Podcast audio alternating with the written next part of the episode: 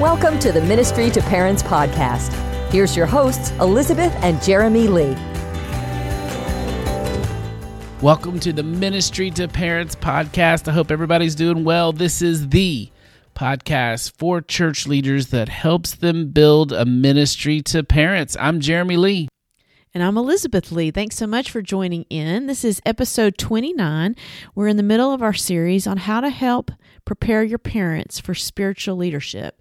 In particular, today's topic, we're going to cover the biblical foundation on why there needs to be a parent ministry or a family ministry. You can call it either one. Yeah, and it's and it's even, I think, even a, a level deeper than that. It's why should we even care or spend so much time, effort, and energy? Obviously, we care, but why should we spend so much time, effort, effort and energy and potentially realign our ministry and our the priorities of our ministry to include parents and include this idea of teaching parents how to teach their kids and lead them spiritually? Um, that's a lot of effort. It takes time, money, effort, and energy. And anytime we want to do that, we don't want to waste our efforts and energy. So we want to know that we're doing it for the right reasons. And this episode is all about establishing that right reason. Um, and you may have um, heard some of what we're going to be talking about, but it, even if you've heard it before, I invite you to just sit in it with us today just for a few minutes. It won't be long, and it'll give us a chance to kind of all recalibrate together. What's the biblical foundation to this idea of why we should help parents lead their kids spiritually? And it's the why. It's the why behind when he, you know, and Jeremy, as you're saying, it's the why behind the, it's the right reason. Um, It's the why, and our why is what drives everything we do. It just it's a human thing. And so when we know our why, we actually have the courage needed to do what needs to get done. So go ahead and begin, Jeremy, to talk to us about uh, if no one's like when you say, I say the word Shema, like if somebody goes, what is that? Like a paper plate? Like what are we talking about here? Yeah. And I'll, I'll I'll start this by saying anytime you hear something about parent ministry or family ministry, a lot of times it will start with the Shema biblically, but I, I, I do want it to also be clear that the idea of passing down faith from one generation to another, it's all throughout Scripture. It's not uh, just uh, resides in one uh, section of Scripture, but this particular section of Scripture is incredibly important. Uh, the Shema, it it refers to the uh, section of Scripture from Deuteronomy chapter six, and if you grew up as an Orthodox Jew, you would recite the Shema every morning when you woke up and every evening before you went to bed. Uh, I think of this as the thesis of the Bible, of God's story. One of the reasons why is because it is uh, it, it basically gives the central purpose to life. Like, I don't have to go climb up a mountain and ask some monk in a temple, what is the meaning of life? I've got it set correctly right here. In the Shema, it says it really clearly. Um, Hear, O Israel, the Lord our God, the Lord is one. Love the Lord your God with all your heart, with all your soul, and with all your strength. That's it. That's the mission statement. That's the thesis of of life. And uh, one of the things that's beautiful is this is central to the Old Testament, but then it's repeated by Jesus in the New Testament. And it anchors both sides of the Scripture. It's why I love it. That's why it's my opinion that this would be uh, the thesis of the Bible itself. So I think uh, it's pretty incredible. But what makes it incredible to the family ministry world is verse seven, when it begins to say, impress this truth. If this is the meaning to life, impress this on your children. Talk about it when you sit at home, when you walk along the road, when you lie down, when you get up. And then it says, tie them as symbols on your hands, bind them on your foreheads, write them on the door frames of your houses and on your gates. So that's where it says, hey, here's the, here's the meaning of life. You don't have to be confused. And now what I want you to do is pass this down to your kids. And that's the heart of what we're trying to talk about. And that's, uh, in essence, the biblical foundation. You know, as you were reading that, I'm just listening into the scripture, and uh, I think about, uh, I love how the way the Lord has written it when he talks about impress. And I immediately, the visual I saw was like an imprint, like a wax seal, when it's, uh, when you first pour the, uh, the wax and then you put the seal in it. That's in essence what parents are asked to do is uh, parents uh, know the Lord. Love the Lord, because when you know the Lord, not through head knowledge, but when you like know him intimately, personally, and when you know him in such a way, you you recognize and you see his heart is so incredibly good, and he does good, and he works all things out for our good. And so when you know that kind of good, you're dying to impress that on the people that you love the most. And so you take that seal, that stamp, in essence, it's what shaped you, right? So that's who you are, that little monogram in the heart, and you take that and you take that seal and you impress it upon these children who are still moldable. They're like the wax, nothing, it hasn't sealed yet. And you go and you impress and you put that imprint on them. And then that becomes who they are. And then they go and do that to the next generation, and then to the next generation. And so it, you would think that if, if God were giving this instruction, he might make it super formal, like you need to attend classes and have a degree and, and do all these things. But um, as I was listening in on the truth, what the Spirit just kind of prompted me was, walk as you're walking, as you're living life. So it's not like parents need to do this and make sure they have a graduate degree from seminary to be able to pass this down to their children. That's not how it rolls. He's saying, hey, as you know me and, and I've become part of who you are, I am all of who you are. I want you to go, and as you live your life, I want you to impress that upon your children. I want you to continually, uh, when, because it's not like our humanity changes. We have Jesus in us now as believers, right? So when we make mistakes as parents, Parents, we get to come back and say, let me tell you, I made a mistake here. And let me tell you what Jesus is teaching me about that as he's course correcting me. We get to talk that out with our children, and we get to t- our, talk out and live out our own personal discipleship with our kids as we go. And that's in essence what the Shema looks like. It's, it's just a beautiful picture of that, that wax seal. You know, that's what kind of came to mind as you were talking. Oh, I, lo- I love how you say wax seal, especially because I love uh, the moldable part of the kids. That's a beautiful word picture. Um, uh, and another word picture for that word, impress, the Hebrew word uh, has another English variation to it. It could be tattoo. And so I like that as well, because it's got a permanence to it. You know, when you when you're tattooed, it it stays there forever, and that speaks to the long-term investment. And it's one of the reasons why I love this idea of investing in parents, because it's it's basically um, I I like to compare it to this uh, financially. Sometimes we can get caught up, especially when things are tight, and all we want to do is worry about paying the bill that's in front of us. Right?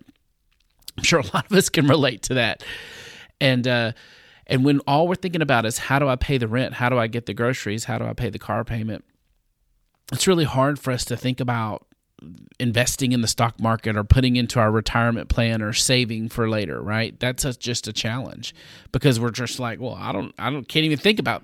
I got to survive. I can't dream. I need to survive.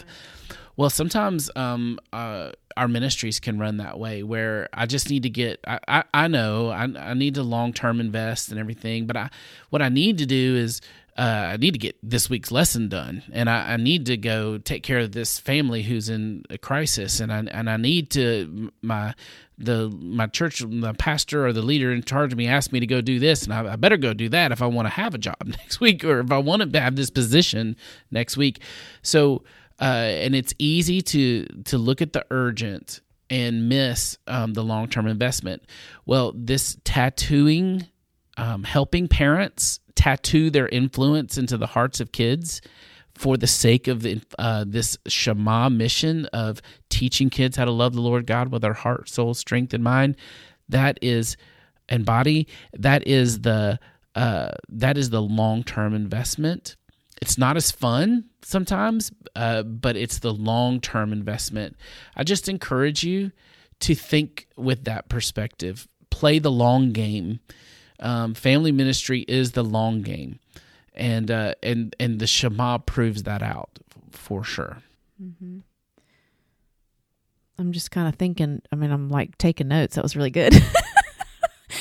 Um, because it, it really is, and I think uh, as you were as you were sharing about that, I thought, what does it take? Because it's comparing it to finances, like as we're you and I personally, we talk about how do we do our long term investments, and what does it take personally to invest? Right?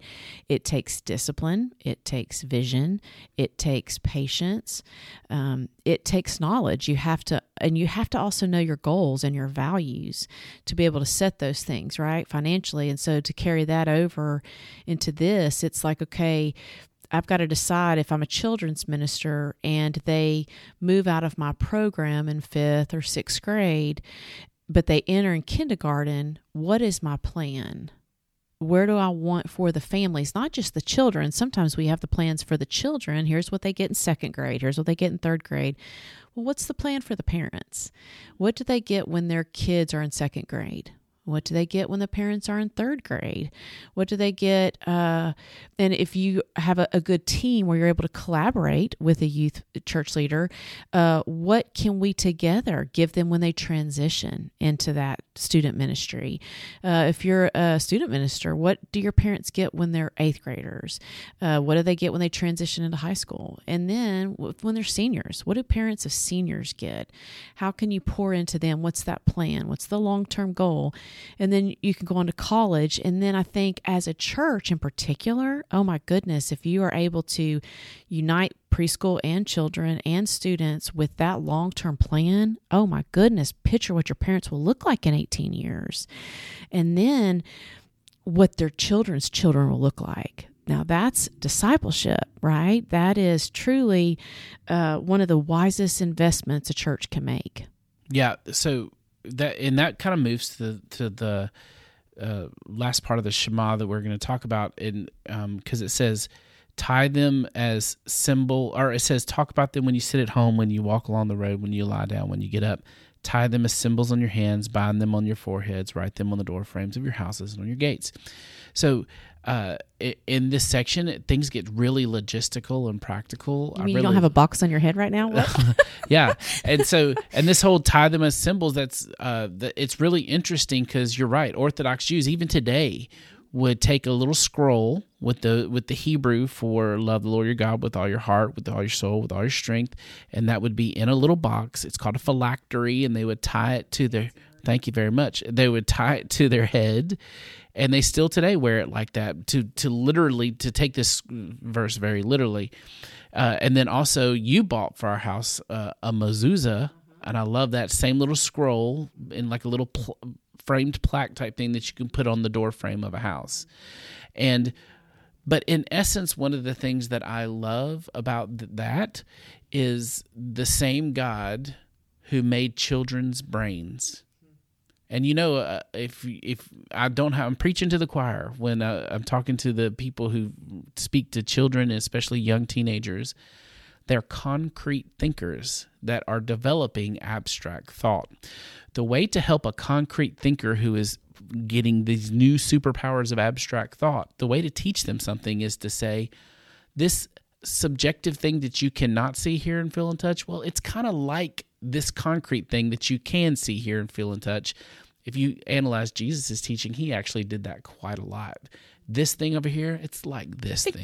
thing. Victory, yeah. Yeah, yeah. And so um, it's so beautiful how logistically in this passage, it's training us as parents is, okay, you want to know how to do this?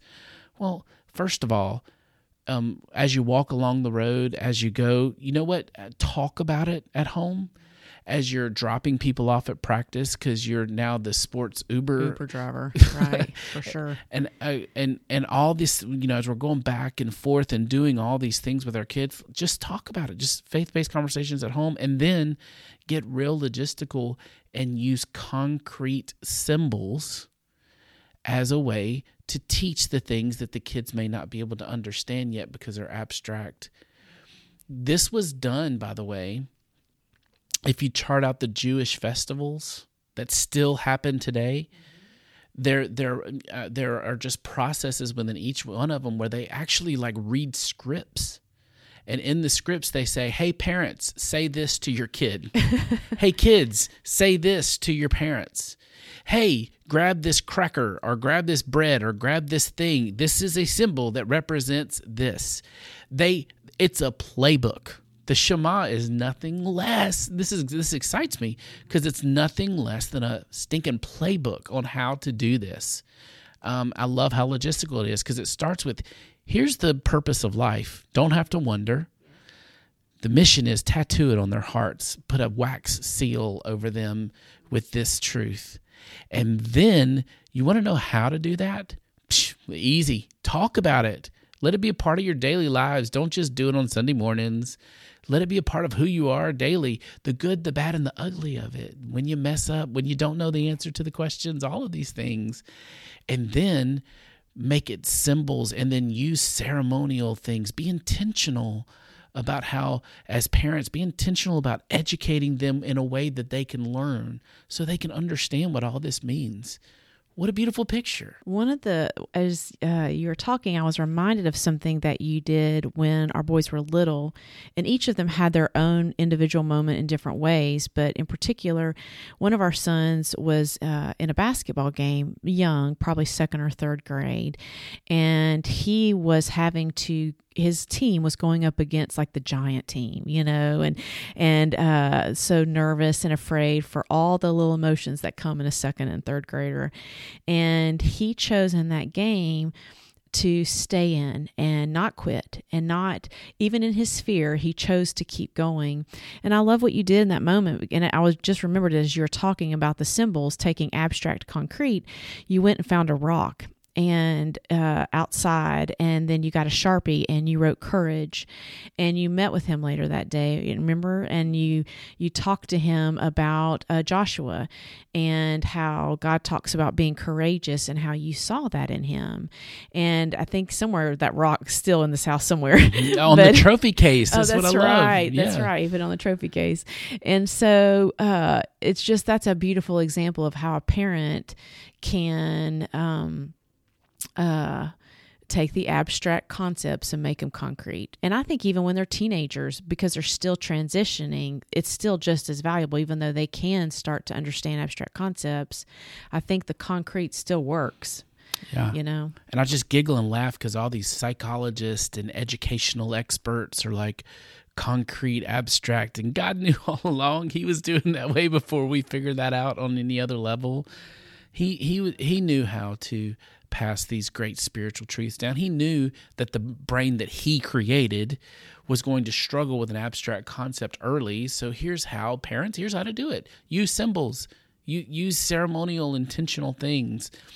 Um, it is, I think for me, if we just boil it all down, it uh, comes down to this. You should not do family. You should not do family or parent ministry unless you have a biblical reason to do it, mm-hmm, for sure. A foundation that you can rely on. And I like how you said in the beginning, a why that fuels it. And I hope this episode just touches a little bit on, because like I said, this is just a piece of the biblical perspective for uh, family and parent ministry. It is, I, I love to tell people, it has always been God's blueprint for passing down faith, that it was meant to be from parents to children, generation to generation to generation. And the church has really a focused mission and an opportunity. Train the parents that are willing to do it to pass down faith to generation, and adopt any spiritual orphans whose parents are not yet willing to do it, and take their place as a church and adopt them and give them what they need. And in those two th- missions, you are connecting to God's original design of how to pass down faith. It doesn't get any better. And it's biblical, it's foundational. And in the next few episodes, we're going to break it down even more. Well, we hope uh, you have been so encouraged and inspired by today's episode. Uh, that'll light your fire. So um, if you uh, want more uh, until next episode, you can uh, get some of our free resources at ministry to parents dot com uh, forward slash free. And you can sign up for our email list. And we would love to just be able to support you in any way. If you've got any more questions about this, we would love to be able to talk with you. You can reach out at info at ministry to parents dot com. Um, it's just been good stuff. Mm-hmm. And thank you for listening. This is the part that you usually do, and you switched on me, and I think that's so cool, but I'm going to read this. Hold on. I can't be slick. I'm not as slick as I, as should be. Okay. This is the podcast for church leaders that helps them build a ministry to parents. Thanks for joining, and we'll see you next episode. You've been listening to the M two P Podcast. To download free parent resources, go to ministry to parents dot com.